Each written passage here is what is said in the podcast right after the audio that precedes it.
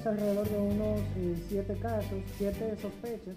2 pacientes con viruela del mono ingresados en el Hospital Ramón de Lara se encuentran estables. Ya tenemos la medida tomada preventivamente, pero si ocurre tenemos cómo darle tratamiento. Alarma en Santiago por casos de viruela cínica. Policía mata a su pareja y se suicida en Los Alcarrizos.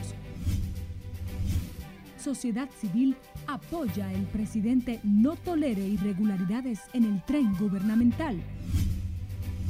Y diputados insertarán cambio a la ley de juicios de extinción de dominio, lo que obligará a que el proyecto retorne al Senado.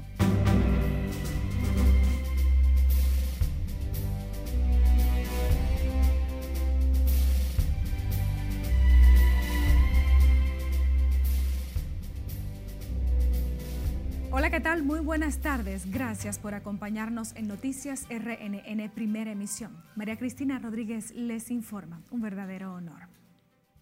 7 personas están bajo vigilancia del Ministerio de Salud Pública tras tener contacto con los 2 nuevos casos de viruela símica detectados en el país. Ambos contagiados con viruela del mono se encuentran estables. Siledis Aquino está en directo desde el Ministerio de Salud Pública para ampliarnos. Buenas tardes, Siledis. Buenas tardes, así es. Los 2 nuevos casos de viruela simio no guardan relación con el primero, que fue detectado en un extranjero estadounidense. Y la relación que hay actual es que han tenido contacto con extranjeros. Pese a que ya se han reportado 3 casos de la viruela símica, esta no es de circulación comunitaria. Sí, tenemos alrededor de unos 7 casos, 7 sospechas, pero todos ellos hasta el momento están normales y según la historia no tienen ningún tipo de relación. Los pacientes femeninos de Santiago y masculino de Monte Plata se encuentran ingresados en el Hospital Militar Ramón de Lara y evolucionan satisfactoriamente. Y están ambos en aislamiento, en la unidad de aislamiento del Hospital Militar Docente Dr. Ramón de Lara. Estos pacientes se mantienen en condiciones generales estables para cumplir las medidas que indican el protocolo que emite el Ministerio de Salud Pública. Actualmente esta paciente se encuentra en 96 horas sin la presencia de lesiones nuevas, con una sola lesión vesicular activa que se encuentra en el miembro inferior derecho. El segundo caso, masculino de 19 años, también con sintomatología de 10 días, del 10 de julio, empezó con sintomatología parecida, fatiga, mialgia, fiebre y cefalea. Las autoridades de salud también aclaran que la viruela del mono no se contagia con simple contacto. Esta enfermedad no es como otras, esta enfermedad necesita un contacto un poco más fuerte. Un saludo, un abrazo no le va a contagiar de esta enfermedad. Por tanto, esas personas estuvieron en un contacto con ellos, pero de un tipo limitado. Los pacientes contrajeron la viruela tras tener contacto con 2 extranjeros de Estados Unidos que regresaron a su país. La viruela simio se transmite por fluidos como sudor y saliva. Por el momento son los detalles que yo les tengo. Ahora retorno con ustedes al set de noticias. Muchísimas gracias, Siledis Aquino, por reportarnos en directo. A propósito, el caso específico de viruela del mono en Santiago disparó la alerta sanitaria en esa ciudad. Junior Marte con más. Debe ser peligrosa para la población dominicana. Hay que cuidarse. La presencia de la viruela del mono, viruela símica, en la ciudad corazón ha generado espanto entre santiagueros. Hay muchos niños que no están vacunados todavía contra la viruela o la varicela por ignorancia de los padres. Un nuevo virus, una nueva infección que nosotros ni siquiera conocemos y siempre nos cuentan cosas y nos cuentan historias que nosotros no estamos seguros si son verdaderas o son falsas. Ante la inquietud que les provoca la presencia del virus, hacen el llamado a las autoridades a no descuidarlos. No salgamos de una cuando ya no está llegando la otra. Entonces, pedirle a Dios que interceda por nosotros. Llamen al pueblo a vacunarse o a hacer algo, porque no se puede quedar sin el pueblo, porque las enfermedades no se pueden dejar que echen raíz. Sin embargo, Salud Pública da garantías de que la presencia de la viruela símica en Santiago no debe ser motivo de alarma. Al pie de la letra, cumpliendo con todo su programa, con viruela y sin viruela, con dengue y sin dengue, con malaria y sin malaria, siempre previniendo un paso adelante. Ya tenemos la medida tomada preventivamente, pero si ocurre tenemos cómo darle tratamiento, dónde llevarlo y cómo seguirlo. La paciente de 51 años en condiciones estables se encuentra aislada en Santo Domingo, en el Hospital Militar Ramón de Lara. Los síntomas que presentó la paciente fueron fiebre, cefalea, fatiga y se encuentra bajo vigilancia con tratamiento. En Santiago, Junior Marte, RNN. Otra nota de salud. En lo que va de año en el país se han registrado 2.742 casos de dengue con relación al pasado año a la misma fecha que habían contraído la enfermedad 722 personas, lo que significa un incremento de casi un 200%. Cesarina Ravelo con más. Estamos ahora en una época en la cual empiezan a aumentar los casos. Solo los hospitales infantiles Robert Reid Cabral y Hugo Mendoza registran 653 casos de la enfermedad. Todo este aumento que ven aquí ustedes está dentro de lo esperado. Vale decir, se espera. Sabemos que la primera mitad del año los casos son pocos, o sea, baja incidencia. La segunda mitad del año siempre ha sido de alta incidencia en dengue. De esos 309 casos ingresamos aproximadamente de 10 a 12 casos por semana, de 3 a 5 casos de dengue por día, la mayoría son de sexo masculino y de esos de 5 a 9 años y de 10 a 19 años. Hoy se encuentran ingresados 5 niños en el Robert Reid Cabral, de 10 camas que tiene el centro disponible para atender la enfermedad. Semanalmente, el centro registra entre 10 y 15 pacientes. Un promedio de 3 a 5 casos diarios, alrededor de 12 a 15 casos por semana. La mayoría de estos pacientes oscila entre 9 a 15 años de edad. Ante el aumento en los casos, la emergencia del Robert Reid Cabral continúa abarrotada de niños con síntomas febriles. Yo he escuchado que el dengue está atacando mucho a los niños en los hospitales. Me preocupa porque tengo nietos y tengo niños chiquitos, entonces si en un caso pasa así, entonces los niños están en peligro. En lo que va de año, 14 personas han muerto por dengue en el país y el Robert Reid investiga 2 decesos. Las autoridades insisten a los padres llevar a los niños al médico inmediatamente presente fiebre. Cesarina Ravelo, RNN. Mientras tanto, el Ministerio de Salud Pública reportó hoy 461 nuevos contagios de COVID-19 con 3.382 casos activos de la enfermedad, tras 3.480 muestras procesadas para detectar el virus. El boletín no reporta nuevas defunciones en las últimas 24 horas, por lo que la cantidad de decesos se mantiene en 4.383 y la tasa de letalidad se ubica en 0.70%. La tasa de positividad diaria está en 24.43%, mientras que la ocupación hospitalaria se ubica en 5.6%. El director del Seguro Nacional de Salud respeta el derecho que tienen los médicos a manifestarse contra las administradoras de servicios de salud para que les mejoren los beneficios. El doctor Santiago Jacín, sin embargo, resaltó la relación entre el Colegio Médico y SENASA. Nosotros tenemos una vía de comunicación de 2 vías y todo lo que ellos reclamen o nosotros reclamemos ha sido solucionado, gracias a Dios. Todo el mundo tiene derecho a hacer sus reclamos, pero fuera de los reclamos ya estamos en conversación para tratar de solucionar todo lo que a nuestro alcance esté. Enfatizó que tienen afiliados 7.3 millones de personas, 5.8 millones de ellas están en el plan subsidiado y esperan alcanzar la totalidad de la población dominicana. Nota lamentable: en estado crítico se encuentra el destacado comunicador Jesús Nova, tras ser ingresado en el Centro de Diagnóstico, Medicina Avanzada y Telemedicina luego de sufrir un infarto. El comunicador es el director de las emisoras radiales de la Corporación Estatal de Radio y Televisión Dominicana, CERTV. Además, se ha destacado como comentarista y miembro del elenco de programas de variedades. Se espera que en las próximas horas SEDIMAT ofrezca detalles de la evolución de la salud de Jesús Nova.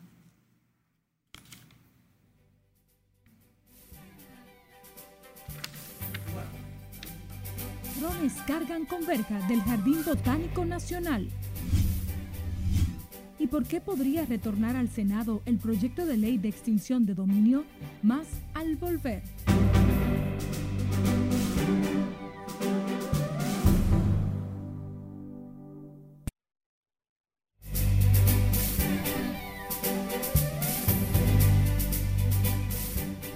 Seguimos con más noticias de interés. Una gran cantidad de la población estadounidense y más de 1 millón de dominicanos se encuentran en peligro por las recientes olas de calor extremas que provocan hasta incendios en Estados Unidos.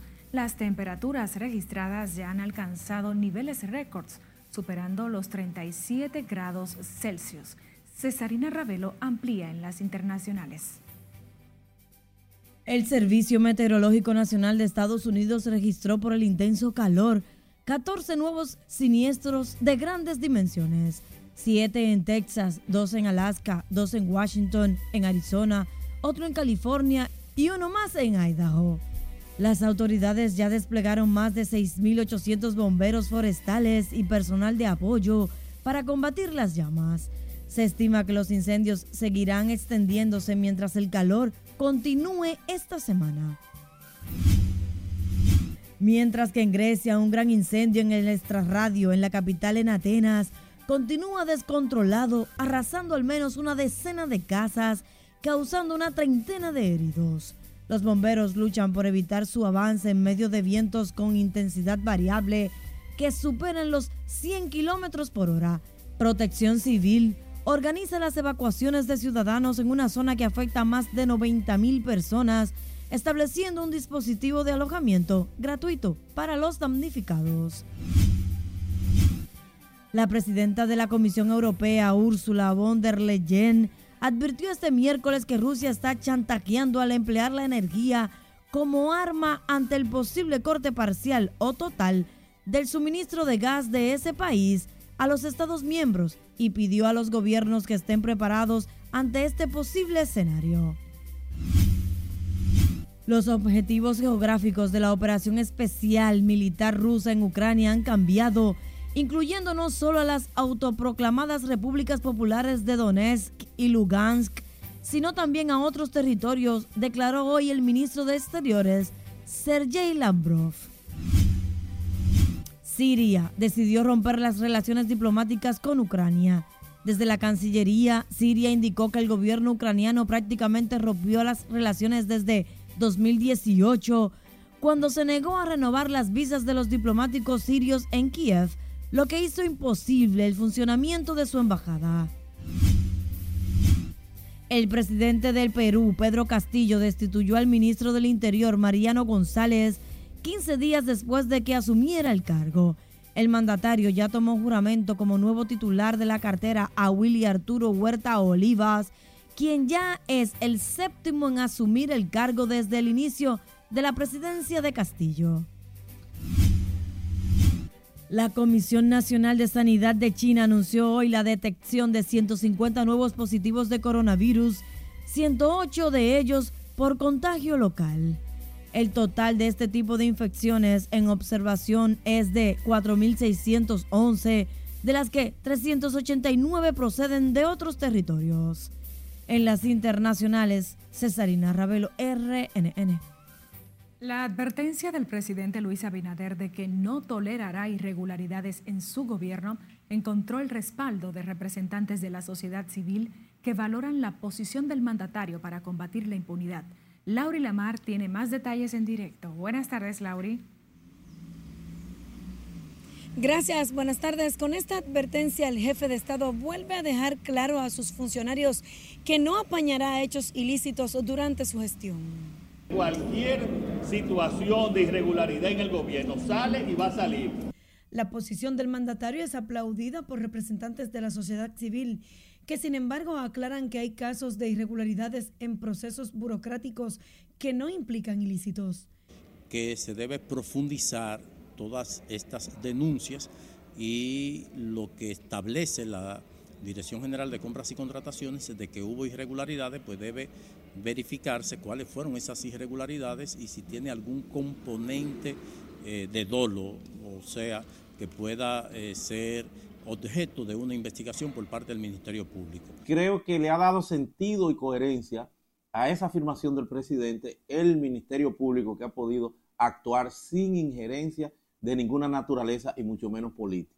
Para el coordinador de Participación Ciudadana, Joseph Abreu, aunque respalda la transparencia que muestra el jefe de Estado, entiende que se debe enviar un mensaje claro a los funcionarios que incurran en actos dolosos. Mandar un mensaje claro a su gabinete y a sus representantes de que esas palabras de no tolerar ningún acto de irregularidad verificado se acompañan con una acción contundente de cara a la misma y que pueda generar una percepción de riesgo en las actuaciones de estos funcionarios. A lo largo de estos 2 años de gestión, el presidente Abinader ya ha destituido a funcionarios que se han visto vinculados a casos de corrupción administrativa que están bajo investigación y en poder de la justicia. De mi parte es todo. Retorno al estudio. Muchísimas gracias, Lauri, por reportarnos en directo. Seguimos con más. La Cámara de Diputados introducirá cambios sustanciales a la ley de extinción que incluye un aumento de la sanción de 2 a 5 años para los fiscales que incurran en acusaciones falsas y se incorporará la Suprema Corte como última instancia de apelación. Nelson Mateo amplía. Vamos a hacer para que la ley sea lo más viable posible. El presidente de la Comisión de Justicia, Alexis Jiménez, adelantó la integración al proyecto de la Suprema Corte como última instancia de apelación y otros controles de garantías constitucionales. El juicio de extinción de dominio no puede ser un juicio inquisitorio, debe ser un juicio donde las personas puedan defenderse, tenga la garantía de sus derechos fundamentales. El vicepresidente de la comisión que estudió la iniciativa penal dijo que la propuesta mantiene intacto el artículo 5, que sostiene que deberá ser el Ministerio Público, dirigido por un juez de control, el que tendrá que demostrar la ilicitud de los bienes y no el acusado. No, arreglar algunos aspectos que la gente tiene que ver y que está reclamando con el debido proceso, el faldo de la prueba, las investigaciones, poner control para que no haya retaliación ni abusos. Las nuevas reformas, según este diputado, pretende limitar el personal que además del Ministerio Público pueda acusar en materia de extinción de dominio. No puede ser cualquier persona que puede ir a querellarse contra un ciudadano, sino tiene que tener calidad. La oposición insiste en otros aspectos como la retrospectividad y la calificación de la propuesta penal. Nosotros nos abocamos a no aceptar propuesta o a no aceptar el proyecto sobre la base de una violación constitucional. Lo que es un fiasco es que aprobemos una ley aquí, primero que no se sepa si es ordinaria o es orgánica, primer factor, y segundo factor, el tema de la retroactividad de la ley. Las reformas de los diputados al proyecto de extinción obligarían a que la iniciativa tenga que volver al Senado de la República bajo la presión del tiempo de una legislatura a la que solo le quedan 6 días para cerrar. Nelson Mateo, RNN. Un grupo de organizaciones ambientalistas y comunitarias depositó en la Academia de Ciencias de la República Dominicana una solicitud para que esa entidad se integre al equipo que investigará la gravedad de los daños que aseguran provocan las barcazas ubicadas en el río Ozama. Scarlett Guichardo nos cuenta más en directo. Buenas tardes para ti. Gracias, buenas tardes. Estas organizaciones piden al presidente de la Academia de Ciencias investigar el impacto de las barcazas en el medio ambiente y la salud de los comunitarios que residen en zonas aledañas. No sabemos cuál fue la autorización o el derecho que acompaña a estas empresas. Los representantes de la coalición de organizaciones no gubernamentales insisten en que las barcazas incumplen las medidas ambientales y aumentan el riesgo de infecciones respiratorias. Tenemos más de 60 personas en menos de una semana, personas que han estado afectadas, personas que inclusive han fallecido por enfermedades respiratorias. Que lo que está ocurriendo con la operación de esta barcaza durante 30 años, operando Estrella del Mar 2 en el río Ozama, es un crimen de lesa patria, de lesa salud, y es una violación a la Constitución de la República, a la Ley 6400 y a nuestra normativa de salud. El grupo que se autodenomina Defensor del Medio Ambiente depositó la formal solicitud ante la Academia de Ciencias para que sea garante de la transparencia del proceso de investigación de las barcazas en el río Ozama. Es un compromiso formal que la Academia de Ciencias formula en este encuentro con la prensa, pudiendo contar siempre con el apoyo de nuestros investigadores para que se hagan los estudios correspondientes. La contaminación en el río Ozama e Isabela sigue aumentando de forma acelerada, afectando también la operación de los pescadores de la zona. Se están muriendo y hay mucha gente que vivían de eso y ya no pueden vivir. ¿Por qué? Porque las especies se fueron a pique. Tú ves, lo primero que hay que hacer para eso es desalojar toda esa gente de la orilla de los ríos. Con la solicitud de estos grupos se espera que la Academia de Ciencias se integre al equipo que designará el Ministerio de Salud Pública para investigar el impacto de las barcazas eléctricas en este afluente. Esta es la información que tengo de momento. Ahora paso contigo al Centro de Noticias. Gracias por tu reporte, Scarlett Guichardo. Organizaciones ambientalistas pidieron al Tribunal Constitucional que decida sobre el acuerdo de Escazú, que regula y asegura el acceso a la información y participación pública que reposa hace casi 3 años en esa alta corte.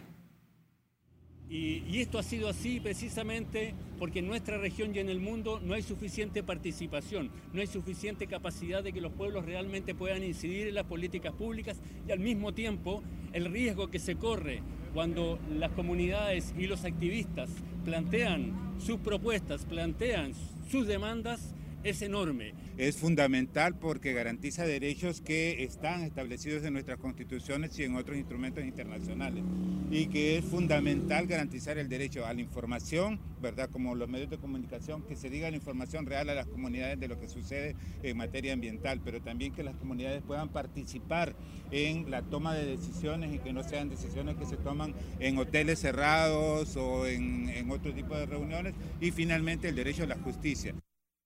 El reclamo de las comunidades que luchan a favor del medio ambiente se enmarca en la semana climática que se lleva a cabo en el país. Solicitan acciones más agresivas en contra de los que atenten en ese renglón. Y el director del Jardín Botánico Nacional, Pedro Suárez, denunció este miércoles el robo de las verjas metálicas de la parte trasera del parque. La situación no es nueva, según Suárez, quien explica que por años desaprensivos han sustraído los metales de la verja periférica, siendo algunos apresados y entregados a la justicia, pero no se han logrado sanciones severas que impida que se repita el delito. Lo que se importa es porque se los roban de un lugar, y eso es precisamente lo que está ocurriendo acá, con estos desaprensivos, que hemos agarrado 3 personas ya, y se lo entregamos a la policía, y lo bajan a la fiscalía, y de allá le ponen visita periódica, le ponen una multa y lo mandan para la calle de nuevo. Perpetrado en la parte trasera del Jardín Botánico es notable, por lo que sus autoridades presentaron una propuesta al Ministerio de Medio Ambiente ante los limitados recursos con los que cuentan para proteger el área con otro tipo de material que no sea atractivo para robo. Concernados están los vecinos en la comunidad de Villalinda, en Atonuevo de los Alcarrizos, donde un miembro de la Policía Nacional mató a su esposa y luego se suicidó delante de su único hijo de tan solo 7 años. Lencia Alcántara tiene el reporte en directo. Adelante, Lencia. Así es, muchas gracias y buenas tardes. Continúan incrementándose los feminicidios en el país, dejando comunidades y familias destrozadas y niños en la orfandad. Sé que los dos estaban muertos, parece que la ofició a ella y después se ahorcó él. La oxisa fue asesinada por su esposo, un miembro de la Policía Nacional, que laboraba en el destacamento ubicado a pocos metros de su vivienda en el sector de Villalinda de Atonuevo, en los Alcarrizos. Yo siempre lo veía a él sentado ahí y a ella, bueno, antes de ayer, lo vi que iban en el motor ahí los dos. Es decir que yo, eso me chocó cuando yo... Mi esposa me dio esa noticia. Eso es algo grave, porque buen hombre siempre él, nunca lo vimos en acciones malas. Exactamente. Era comandante aquí en este cuartel. ¿Eh? El agente, que luego de cometer el hecho se suicidó, respondía al nombre de Héctor Lar, de 35 años.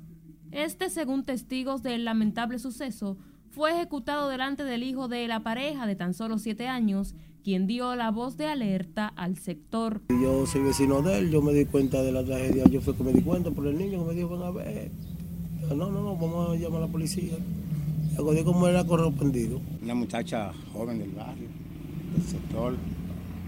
Nos lamentamos mucho este problema y le damos un consejo a las parejas, que se lleven bien, por favor, Dios mío. La comunidad, consternada por el hecho, pide al gobierno la implementación de programas de concienciación sobre el flagelo. Ambos cadáveres fueron llevados al INASIF, donde se les realizarán los estudios técnicos correspondientes. Con esta información yo paso contigo al set de noticias. Gracias, Lencia Alcántara, por ponernos al tanto. Y familiares de un joven asesinado por motivos aún desconocidos hace una semana en Jimani reclamaron de las autoridades hacer caer todo el peso de la ley sobre el asesino de su pariente. Julio César Mateo nos cuenta. La aplicación de justicia es el único consuelo que le quedaría a esta madre destrozada por el asesinato de su hijo. En eso de las 8 de la noche, mi hijo pasa por la 27, por el lado del mercado. Ahí le voció algo, mi hijo se devuelve y él de una vez le entró, ande me mató y me le quitó la vida a mi hijo. José Mario Santana Volquez fue asesinado por el nombrado Wanderlín Nova, quien fue apresado tras cometer el hecho. Pido justicia por la muerte de mi hermano, no quiero que la muerte de mi hermano quede impune. Esperan que el Ministerio Público actúe en el caso para evitar que la muerte de José Mario Santana quede impune. No, yo quiero que hagan justicia porque que entonces la vamos a hacer nosotros, la justicia. Porque no matan un perro, matan a un muchacho que todo el mundo lo quería, todo el mundo. Y eso no se va a quedar así. Yo no quiero ni hacer, yo no quiero ni hablar nada. Familiares del hombre asesinado se quejaron de que autoridades locales han tratado de influir para que el supuesto asesino sea dejado en libertad. Eso fue intencionalmente. Atento, como él es mecánico de Cefrón, que es mecánico del fiscal de Sony, lo está manipulando para favorecerlo contra la condena. Yo pido justicia por la muerte de mi hijo. Ha dejado a su madre partida. José Mario Santana tenía 27 años de edad cuando fue asesinado por su verdugo en medio de una riña por conflictos personales, dejando a dos niños en la orfandad. Desde Jimaní, Julio César Mateo, RNN. Para seguir conociendo el curso de otras noticias, puede visitar nuestra página web noticiasrnn.com.do. Seguirnos por redes sociales. También puede enviarnos sus denuncias e imágenes a través de nuestro contacto en WhatsApp o escuchar nuestras jornadas informativas a través de las distintas plataformas de audio.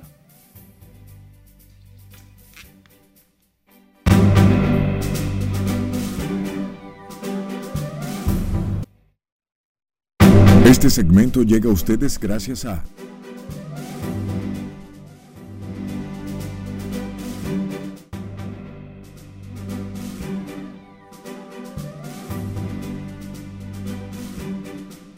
Saludos buenas, República Dominicana. Estamos cerrando la cobertura inicial del Juego de Estrellas en Los Ángeles, California. Ya vamos casi saliendo hacia Cooperstown. Mientras tanto, tenemos que hacer un resumen de lo que pasó este martes en el Dodger Stadium. La Liga Americana ganó su 9º juego consecutivo, 3-2 esta vez contra la Liga Nacional. Giancarlo Stanton fue el jugador más valioso, conectó cuadrangular de 2 carreras para empatar las acciones. Byron Buxton, otro cuadrangular de manera consecutiva para ganar el encuentro. Dicho sea de paso, la 7ª ocasión que esto pasa en un juego de estrellas, y casualmente las 2 últimas contra un lanzador de los Dodgers de Los Ángeles. Antes, 2 jugadores de Houston en el 2018 lo lograron. Al final de este juego de estrellas, Giancarlo Stanton estuvo muy agradecido y estuvo muy acongojado. Vamos a decir que estuvo triste pero alegre, porque él es de Los Ángeles, y cuando él trató de que los Dodgers lo vieran para que lo firmaran o para que lo obtuvieran en el draft, los Dodgers no quisieron. Ahora regresa a Los Ángeles, es jugador más valioso en el Juego de las Estrellas y espera regresar para la Serie Mundial. Sería interesante esto. Y el comisionado de béisbol, Rob Manfred, de las Grandes Ligas, despidió, sobreexaltó, incluso como que salció pero de lo más bien a Alberto Pujols y a Miguel Cabrera, diciendo que una de sus principales acciones correctas fue traer estas dos leyendas al Juego de las Estrellas. Alberto Pujols y Miguel Cabrera estuvieron agradecidos por esta distinción, y todo el mundo en el estadio, todo el personal técnico y todos los jugadores estuvieron felices de tener a estos dos próximos salones de la fama entre ellos. Por el momento es todo. Las informaciones usted las puede expandir, completar, la puede mejorar incluso en nuestras redes sociales y página web rnn.com.do. República Dominicana, me voy despidiendo esta noche. Algo muy especial de esta cobertura del Juego de Estrellas, y ya Cooperstown con David Ortiz desde este jueves. Este segmento llegó a ustedes gracias a...